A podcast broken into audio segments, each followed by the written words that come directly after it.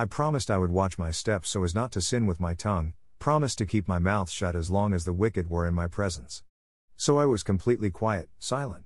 I kept my peace, but it did no good. My pain got worse. My heart got hot inside me, while stewing over it, the fire burned.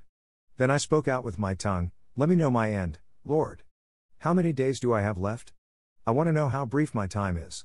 You've made my days so short, my lifetime is like nothing in your eyes. Yes, a human life is nothing but a puff of air. Selah.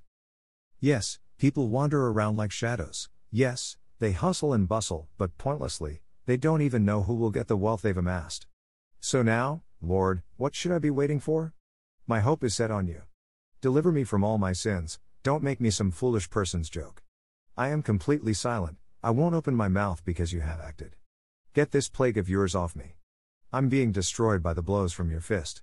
You discipline people for their sin, punishing them, like a moth, you ruin what they treasure.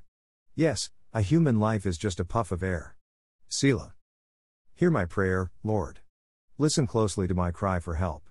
Please don't ignore my tears. I'm just a foreigner, an immigrant staying with you, just like all my ancestors were. Look away from me so I can be happy again before I pass away and am gone. Common English Bible God is big. The Lord is big enough to hear whatever is on our hearts. It really does no one any good to have pretense with God. The psalmist initially thought he had to hold back in speaking with God, he was silent and held his peace with God. However, his distress grew worse. The psalmist, David, finally opened up.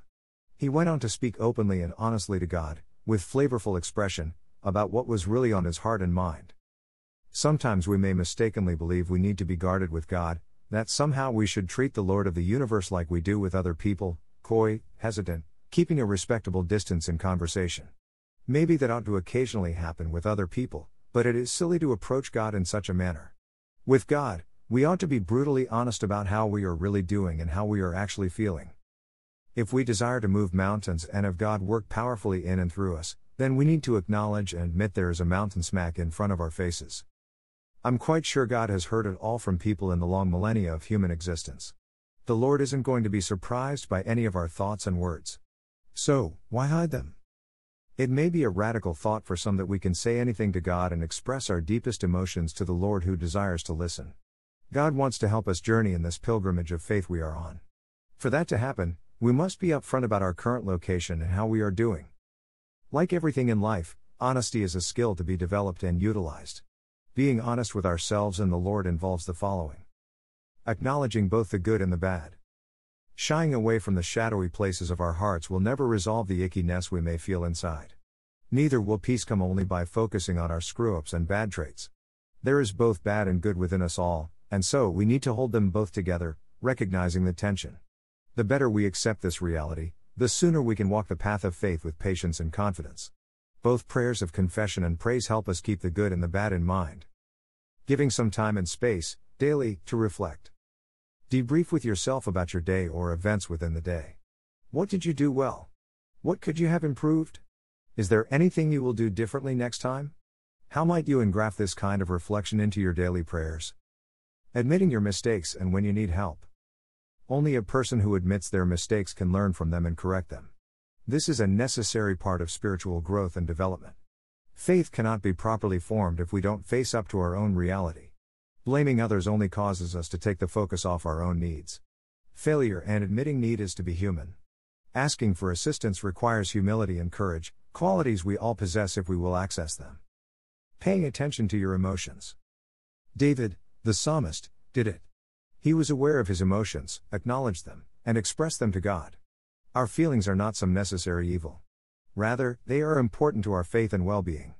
All emotions exist as signs for us to pay attention to something, whatever it is. Listening to the gut. You and I can learn the difference between an impulsive reaction and an intuitive response. The gut level instinct we possess is our conscience giving us insight. Avoiding this important epistemic ally usually results in a lack of self awareness and poor decision making. However, listening to the spiritual whispers within can serve us well. Reading a psalm every day. The Psalms are emotional. They are also, obviously, biblical. Therefore, emotions are godly. A daily regimen of reading at least one psalm out loud can have the effect of bringing our mind, spirit, and emotions into alignment so that they are not disparate parts inside us. God of the ages, you are above all and know all things. Hear my prayer, O Lord, and give ear to my cry, hold not your peace at my tears. I am a sojourner with you, a guest, like all my forefathers. Look away from me, that I may smile again, before I depart and no more. My hope is in you, without your abiding presence I am nothing. Maranatha, come, Lord Jesus. Amen.